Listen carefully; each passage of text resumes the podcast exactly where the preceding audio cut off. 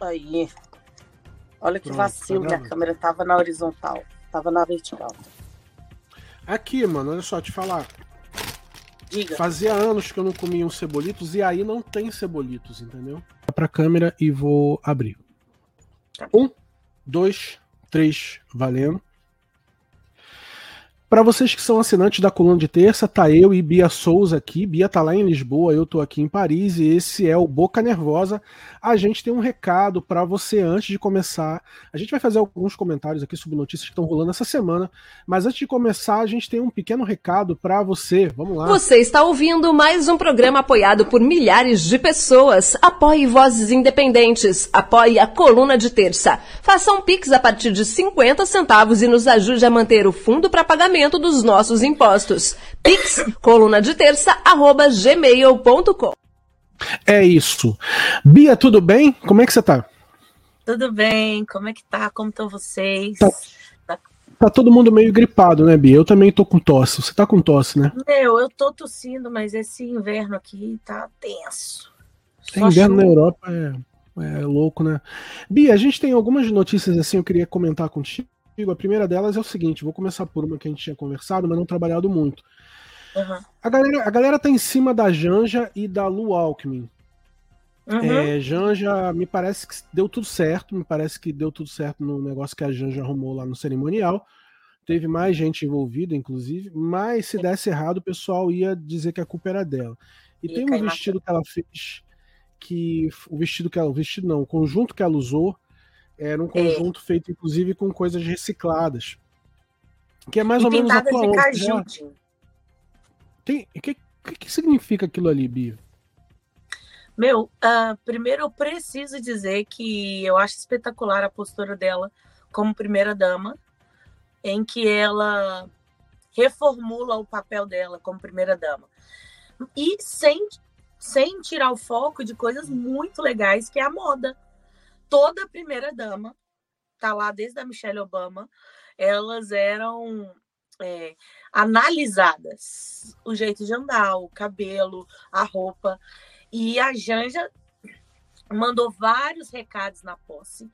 E um deles era esse, que era, ela foi de cabelo preso. Que já é, é um pouco de quebra de protocolo, esses protocolos que as pessoas criam porque a, as primeiras damas geralmente o cabelo estavam soltos, aquela coisa toda. E ela usou calça, e geralmente as primeiras damas estão de vestido. E ela sempre disse que não era uma pessoa conforme a tradição comum dizia nessas questões. Então ela vestiu uma calça que eu adoro, blogs de moda e etc. Então, fala lá que alongou a silhueta dela, ela combinou o tom que foi pintado de caju, né, no tecido dela, um tecido de uma estilista brasileira, com a ajuda das bordadeiras. Então, assim, ela pegou mesmo é, pessoas da cultura popular brasileira e solidificou a moda e ainda é, com processos artesanais o que valoriza a mão de obra, passa um recado incrível. Não foi só esse, também teve um outro vestido azul que ela usou na festa, no after, que depois passou também a mensagem de que sim, este é o diálogo que eu vou ter. Mas, gente, uma coisa legal. Tá bom, gente. Desculpa. É que o microfone desconectou aí. Deixa eu mexer aqui no câmbio. Pronto, vou voltar. Não, a Ai. coisa legal é que ela estava dizendo ela que ela chegou numa reunião usando tênis e que as secretárias todas estavam lá de salto, aquela coisa meio desconfortável, e ela começou a rir e disse: "Se eu puder, eu vou criar a democracia do tênis, do sapato baixo". E isso, para mim, fala muito mais do que sobre moda e estética e como eu devo me vestir ou não. Isso me traz para perto da realidade, para perto do que é preciso mesmo da, é, de estar tá perto do povo. Sendo metafórico ou não, é, é uma mensagem que ela, eu sou até agora tenho sido muito achado muito positivo. Todas as atitudes e todas as declarações da primeira dama. Ela vai ser uma primeira dama ativa, ela vai, enfim, é aquele raio de esperança na nossa cabeça, que é ela vai trazer para o diálogo aquilo que a gente há tanto tempo estava um pouco perdido, que é a valorização do que é um produto brasileiro, do que é uh, um produto artesanal brasileiro, que, bom, na minha infância e adolescência era tão comum as bordadeiras e tudo. E ela trouxe isso para cá, os tecidos, é, muita mensagem dentro de uma imagem só, sabe? E foi um jeito espetacular de começar o primeiro ano do novo Brasil, sabe? Sinto que é novo porque é uma nova gestão, então é isso aí. Vamos ver o que, que vai dar no rolê. O segundo tema, Bia, é o seguinte: o Jean, Jean Willis, que está desde fevereiro de 2019 exilado hum, em alguns lugares, atualmente se encontra em Barcelona. Jean fez uma declaração esses dias, de, é, eu não sei se foi pelo Twitter ou por onde, mas ele disse que ele quer voltar e deve voltar agora. Agora, mas não, não disse exatamente. Esse agora não está muito definido o que, que é o agora mas ele disse que o Brasil precisa dar condições mínimas dele voltar para o Brasil. Ele fez essa declaração com a Márcia Tiburi. Sim. Parece que eles é passaram o Réveillon juntos e tal, não sei o quê. É, eu vou dar a minha visão como quem saiu pelo mesmo motivo, mas também queria te ouvir. É, eu não, eu, eu, eu não sou o Jean. Jean é o Jean. Jean tem, tem fortes alianças políticas, é uma pessoa pública de verdade. Eu sou uma subpessoa pública, na verdade. Mas ele tem condições de voltar para o Brasil e está amparado numa rede partidária política que pode proteger ele, que no caso é o PT. Que ele era do PSOL, agora é do partido do, partido do Lula. Eu não vejo isso para mim porque eu sou escritor, eu não sou da política e vou continuar não sendo da política, é uma escolha minha. Eu prefiro estar do lado de fora. É, então eu não tenho condições estruturais, por exemplo, se você é político, você tem condições estruturais de ter segurança particular. Eu não tenho isso. E eu não quero voltar para o Brasil é, só porque o Lula, que o Lula entrou e o Flávio Dino vai federalizar a, a busca dos assassinos de Marielle. O Brasil de fato mudou, mas eu não vejo como eu estar tá lá. Não é apenas porque eu não tenho segurança, porque eu tenho uma família. Né? Eu não sou sozinho, eu tenho uma família. Então, se eu tiver que sair, eu tenho que levar três cachorros, uma esposa, uma estrutura que eu conquistei aqui em quatro anos, e principalmente, é, nem, nem que isso não tivesse valor, mas isso tem. Tô falando de coisa física, material, né? Mas isso tem, eu tenho, eu tenho coisas aqui, eu tenho computador, tenho meu sofá, tenho cama que eu comprei. Essas coisas para quem não tem nada, uma hora ter, não, não, não é para se jogar fora. Eu já joguei fora quando eu tava no Brasil e vim para cá. Não vou fazer a mesma coisa. Eu já tenho 48 anos. E mais, aqui tem um troço que eu queria. Aí sim, se o Brasil me desse as condições mínimas para eu voltar, seria eu tenho meu tratamento de diabetes. Porque o tratamento que eu tenho na Europa de diabetes, porque eu tenho doença, bicho. Então, tipo, o tratamento que eu tenho aqui é muito melhor que o tratamento que eu teria lá. E aí uma coisa que a gente pode mudar lá, que é como o SUS consegue dar melhor tratamento. Por exemplo, a caneta que reduz obesidade, não sei o que, que chegou no Brasil ontem, que a Anvisa assinou ontem, que ontem. você pode usar, eu já uso aqui há, há mais de um ano, saca? Então, assim, é, as condições mínimas para se voltar para o Brasil, no meu caso, são muito mais complexas. Mas eu queria, independente de mim, não precisa falar de mim, eu queria que você fizesse essa análise aí da galera que está pensando em voltar, sobretudo o Jean, agora nesse período que o Lula voltou. Odin, é assim. É... Me diga uma coisa, você e Jean, que saíram pelo mesmo motivo. O resultado das eleições no site do TSE mostra lá: Bolsonaro perdeu por 49,10% dos votos. O Lula ganhou com 50,90% dos votos. Na minha visão, é muita gente que ainda está carregando muito ódio. Ou muita gente que talvez não está carregando ódio, mas está carregando a indecisão, a incerteza, o ainda não sei quem me convenceu, e está dentro desses 49%, que é quase metade do Brasil. Isso não é seguro, nem aqui, e nem lá. É, o, o que me incomoda muito, é, o Jean não falou isso só agora no ano novo. É, ele falou na Carta Capital há cinco meses atrás. Ele falou para uma entrevistadora da RFI, acho, uh, que há três semanas ele deu uma entrevista e disse que realmente que ele tinha vontade de voltar. E vou, eu tenho certeza que qualquer brasileiro apaixonado pelo Brasil, como eu sou, como eu sei que você é, como eu, o Jean disse que é, e conheço vários que tiveram que sair de lá. Eu, como imigrante, vocês, infelizmente, numa situação terrível, é, a gente quer ser feliz no nosso país. A gente quer condições, sabe? É, conheço várias pessoas assim e eu me enquadro nisso.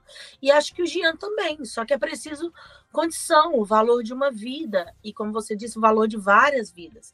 Ele o que me incomoda no discurso das pessoas que falam para ele não voltar é que elas passam o caminho da, da simples opinião para desmerecer uma construção de uma vida. Ele foi dar aula em Harvard quando ele saiu do Brasil. Então, ele é sim uma pessoa que entende e competente. E a gente seguiu várias vezes o que ele passou, agredido fisicamente, agredido verbalmente, tinha fotos. E ele, como ser político muito esperto que é, salvou isso tudo em material. Para quem é de uhum. direito aí, que mexe com justiça, sabe que isso aí é, não tem como, né? E então é, ele tá, ele chamou, ele tá com uma obra que eu vi lá que, das pinturas dele que chama Desexílio. E isso foi muito interessante porque ele fala do processo interno de você deixar de ser um exilado. E eu acho que isso, como uma terapia, é, você é, tem um processo de caminho nisso, sabe? Uhum. E é isso, acho que ele vai esperar ter realmente as condições. Acho que ele deve voltar se ele achar mesmo que tem que voltar, porque hoje no mundo globalizado é possível ele cumprir vários papéis que ele já vinha cumprindo à distância.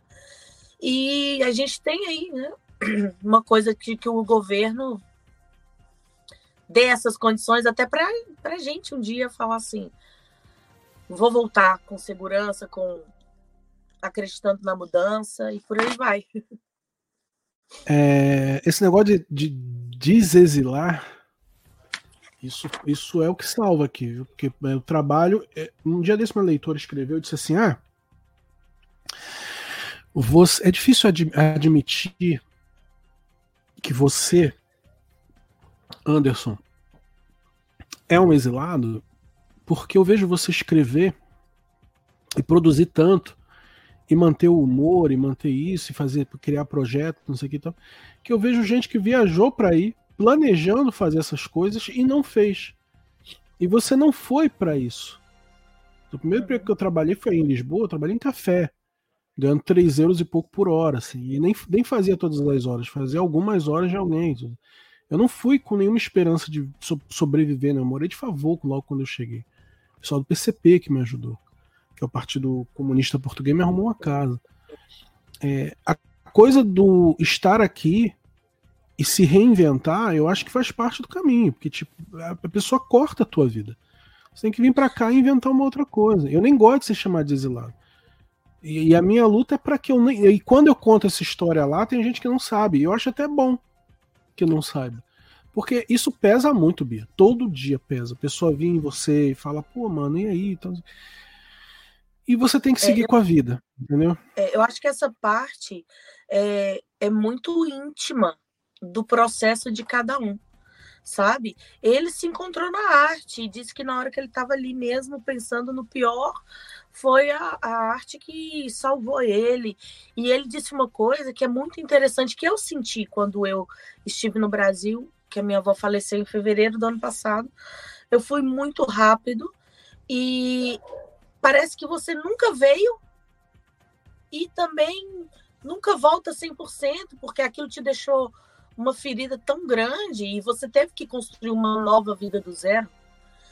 E é um processo uh, delicado e que a gente tem que ter respeito, consciência, já que entrou nessa nova era do governo brasileiro, que tal a gente rebobinar a fita para quem não nasceu na época que eu e o Jim, que eu tenho certeza, rebobinar a fita é para quem não volta o filme lá atrás, é, a gente tem que voltar e falar assim, olha, peraí, vamos reformular, refazer os cuidados que nós temos que ter, é, tem que ser respeito, tem que ser o oposto do que foi esses últimos anos de governo, sabe? E eu acho que uh, um diálogo com o Jean hoje, um diálogo com o Anderson França hoje, é importante para que nós, povo brasileiros, dentro e fora da, do Brasil, tenhamos a consciência do que nós fomos e que, o que nós podemos ser.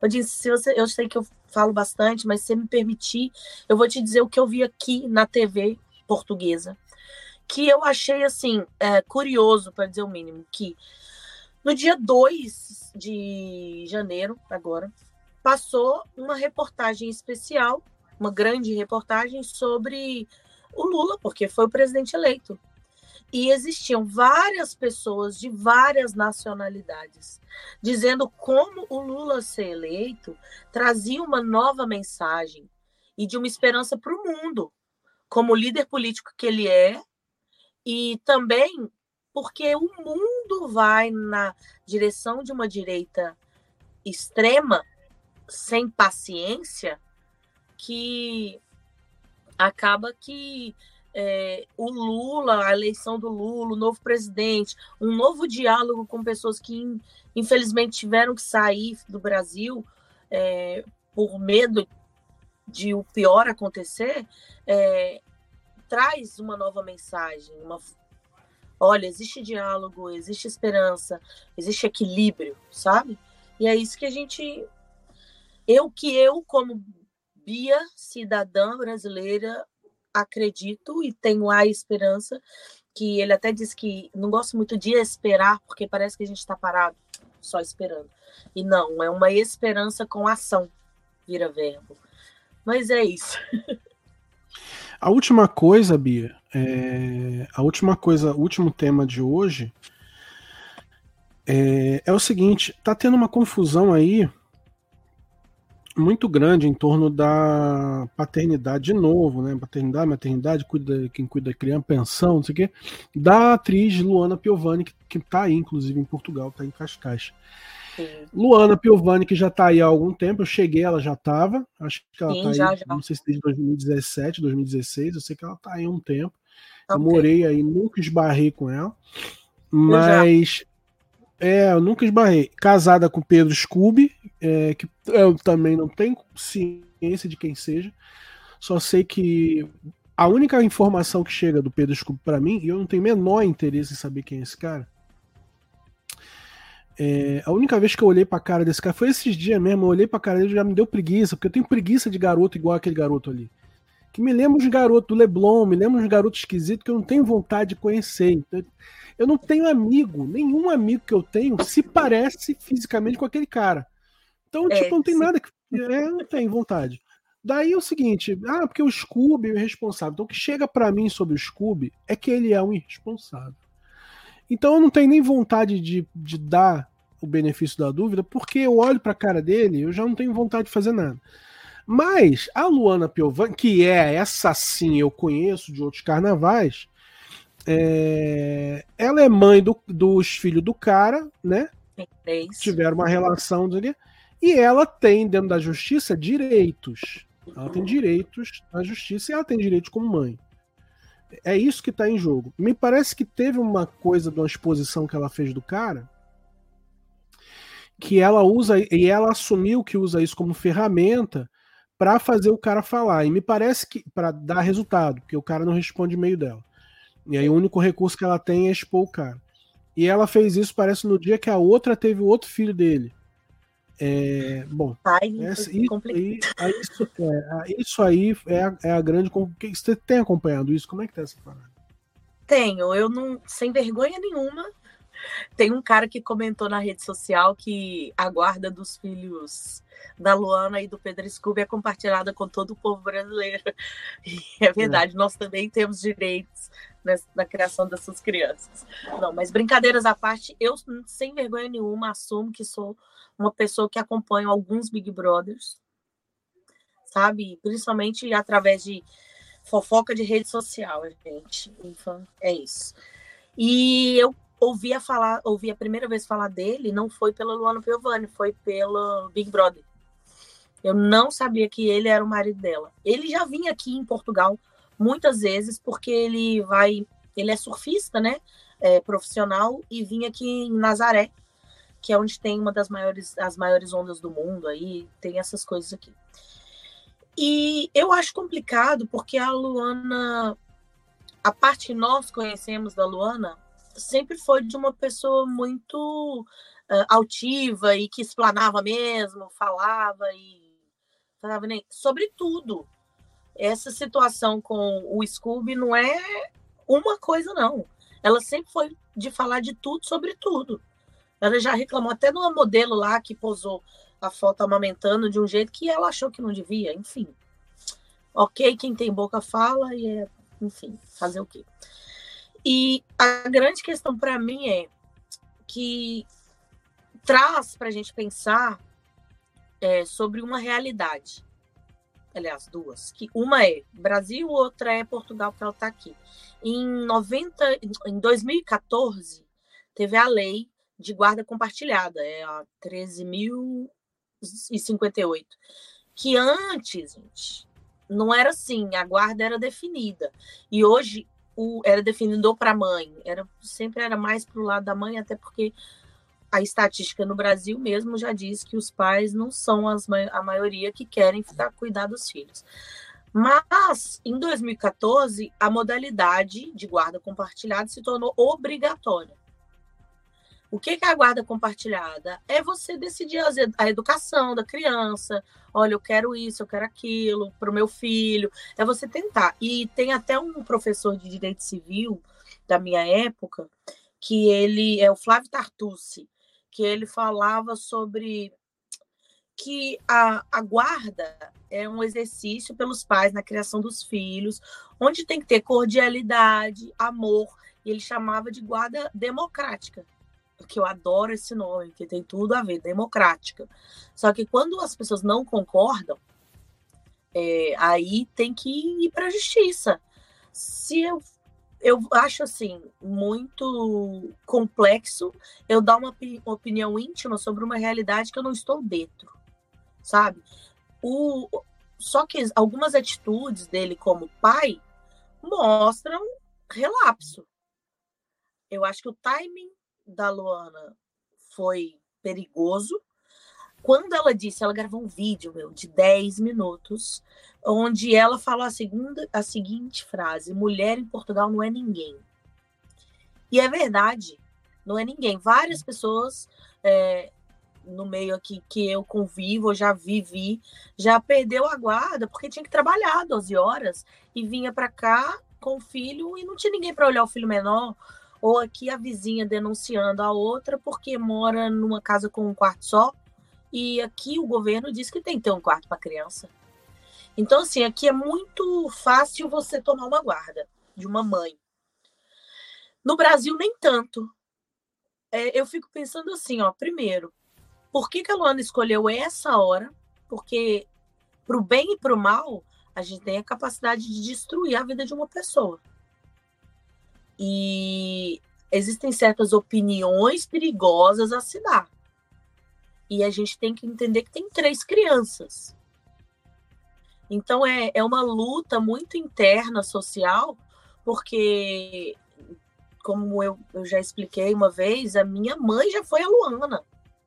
Meu pai era tido como um santo, um good vibes, como é o Pedro, e, e minha mãe teve que gritar, berrar na porta do trabalho, berrar porque eu acredito que existe uma fé de que aquela pessoa que foi seu companheiro não vai fazer uma merda tão grande, meu. Então, pera, deixa eu tentar expor, porque você é humano, cara. Tu vai lá e você quer gritar, você quer. Mas no final das contas, aí com.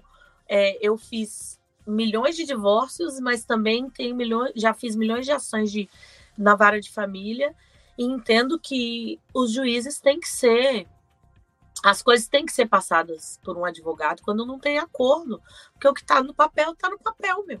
Aí vai gritar, chorar na cama, que é lugar quente. Tá, é, é, vai ter que definir onde vai morar, já que não entra no acordo.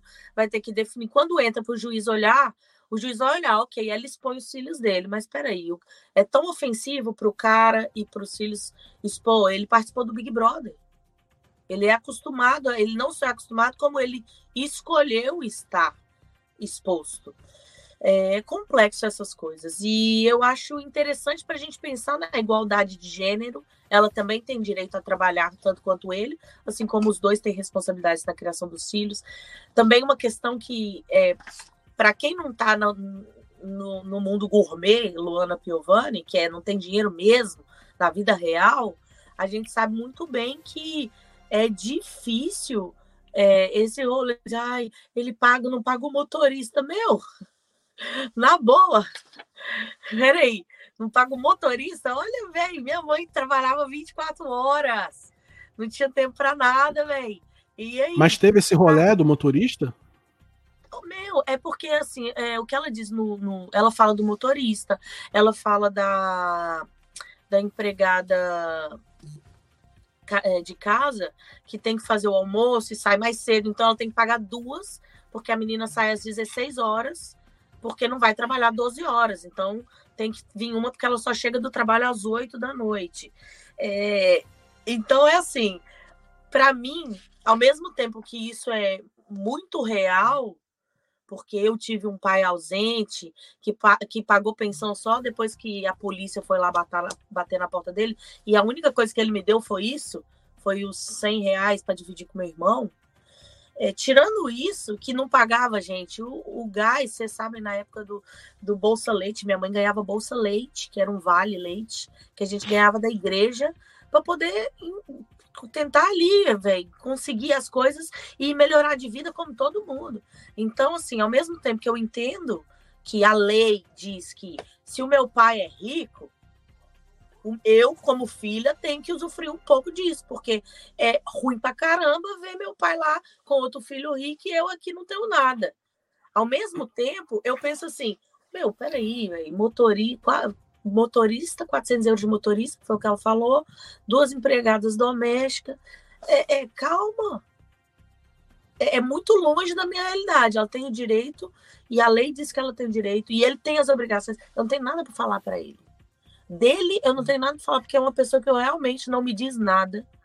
Pelo contrário, ele me diz que é um diálogo de mais um hétero topzinho, burguês, que ainda precisa, sei lá, velho, vir aqui para o mundo real, talvez nunca venha, porque não foi criado nesse contexto. Mas eu acho que é interessante o debate, é, porque eu tenho que trabalhar, mas a minha mãe, ela não tinha que trabalhar, ela era obrigada a trabalhar, não era uma questão de igualdade de gênero, entende? Era uma questão de sobrevivência. Meu pai não não estava ali, eu não tinha pai. Então, ela tinha que fazer e acontecer. Era o, o rolê da situação, que não é coitada de mim, não, é, é um milhão, um, um, milhão, milhares de brasileiros que passam pela mesma situação.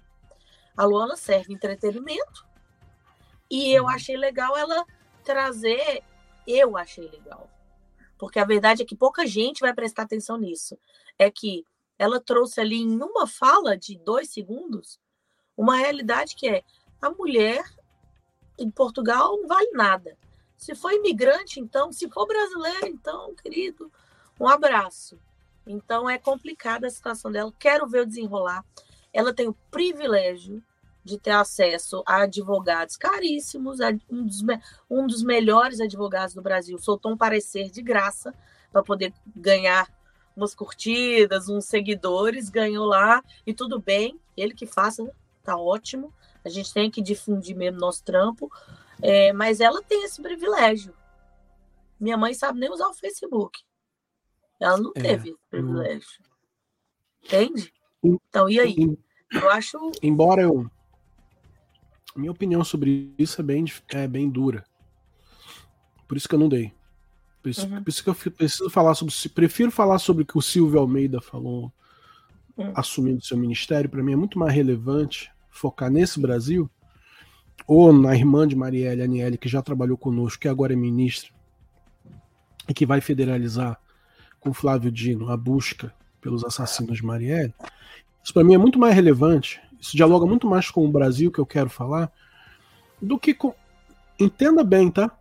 Com uma mulher que está na Europa e foi em condições de privilégio e está em condições de privilégio, e outras mulheres, inclusive, que estão na Europa no mesmo contexto, e que isso não significa que elas não passem por um processo de opressão em relação ao patriarcado.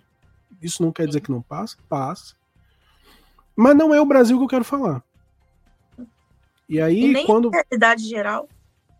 É, se eu aplico, se eu aplico, se eu aplicar só classe aí, não precisa aplicar raça, aplicar classe. Vai todo mundo pro saco, eu perco meus seguidores tudo. Mas, mas a real é essa. Assim, ele tá errado porque ele já nasceu no lugar errado. Já nasceu, ele já é o cara errado. É. Os dois estão errados porque se relacionaram. Ela. É, é, não, os dois estão errados porque existem. Na minha visão, ela é errada, ele é errado porque existem. Eles são representantes de coisas que se valeram de uma cor de pele, de um poder branco que eles tiveram a vida toda e se juntaram. Já estava errado junto. O separado já estava errado, junto estava errado. Eu me preocupo é com as crianças. Minha preocupação é, é isso. isso. É. E a criança, nem, ninguém nem, nunca viu a cara dessas crianças, eu nunca vi, não quero ver. Mas as crianças, se elas acessam minimamente a internet, elas estão na roda. Mas então, elas assim, vão ver. É, no fim Elas vão contas... ver. A Luana disse assim: meus filhos vão ficar tristes porque um dia vão ver esse vídeo. E vão ver. E eu penso assim: em vez de quebrar o meu padrão de privilégio, eu falar assim: pera, ok, estou entendendo quem eu sou aqui nessa bagunça. Agora deixa eu criar cidadãos diferentes. Não tem isso, meu. Tem só um, uma bola de podre que vai rolando ali, vai crescendo, e a gente se entretém com isso, um monte de gente fica lendo ali como se fosse uma novela, uma fofoca, e ninguém é, realmente pensa no que, que se está trazendo daquilo, que às vezes é nada e, muita, e podia ser muito. Sabe? Sim, Beleza, sim, eu fico ali seguindo aquela fofoca e nada muda, e é. fica três crianças que estão uhum. absorvendo um monte de coisa inútil. É, e, na verdade, também, a, as lutas. É, porra, eu já fui contigo no, na sepultura de Simone de Beauvoir. A gente foi junto lá. Foi. A, as lutas, isso é legal lembrar, né? As lutas do feminismo, elas são lutas coletivas, políticas coletivas. Eu acho que é duro eu. É por isso que eu não vou dar opinião, porque se eu der opinião, eu vou ter que ser obrigado a falar o que eu penso. E o que eu penso é que tá usando uma luta coletiva para botar cereja no meu, no meu sorvete. Eu já é. tenho um sorvete, eu já comi, tô comendo sobremesa, tô lutando pela cereja. É, Enquanto que, na verdade, essas, essas pautas que você está falando, elas têm que funcionar para uma mãe que está na porta agora do presídio, que o marido está preso, ou que quer, ou morreu, ou, ou foi sacaneada, ou foi violentada dentro de casa. Outras mulheres que não tem, como a tua mãe que ganhou 100 reais para se dividir por duas crianças. Eu não estou dizendo, tá entendendo? É que quando entra o recorte de classe, vagabundo fica perdido, mas tipo, eu, eu, eu não fico. Não. Eu acho que ela tem que ter os direitos dela. Vamos lá, vamos para cima. Agora, lá, esperar que eu faça a hashtag Somos Todas Luana, não, eu vou, vou, vou falar possivelmente. O meu problema é esse, meu. É porque, eu, Anderson, eu falo que eu não sou feminista, porque esse feminismo aí, para mim, eu, eu, meu, a mulher já tem grana para pagar advogado, tem grana, tem audiência, tem todo o, o estereótipo é, que, que a sociedade de privilégio monta. E eu preciso falar hashtag somos todos Luanas?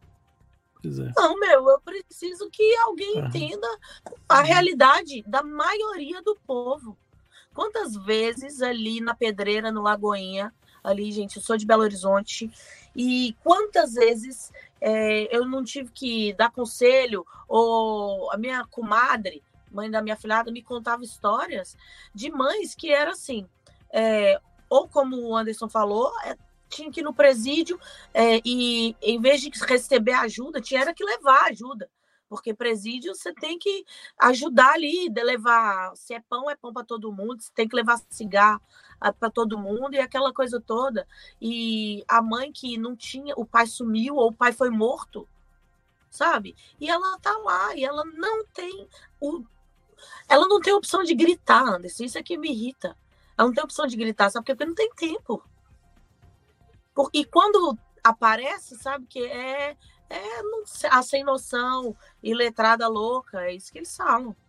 Ou então, é, a, louco, os assim. que pagam, os pais que aparecem, são forçados a pagar 20 reais, 50 reais, 100 reais de pensão, ainda é capaz, fala que a mulher está gastando aquilo ali para fazer a unha em vez de comprar leite.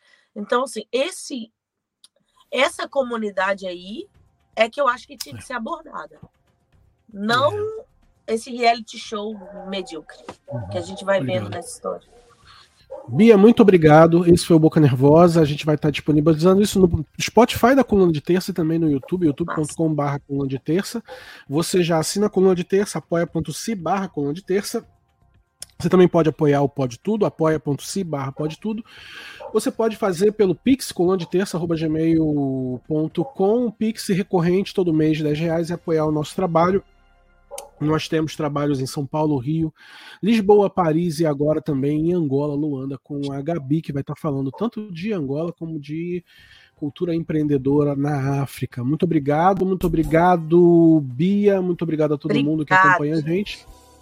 A gente se vê no próximo Boca Nervosa. Valeu, gente. Aquele abraço. Beijo.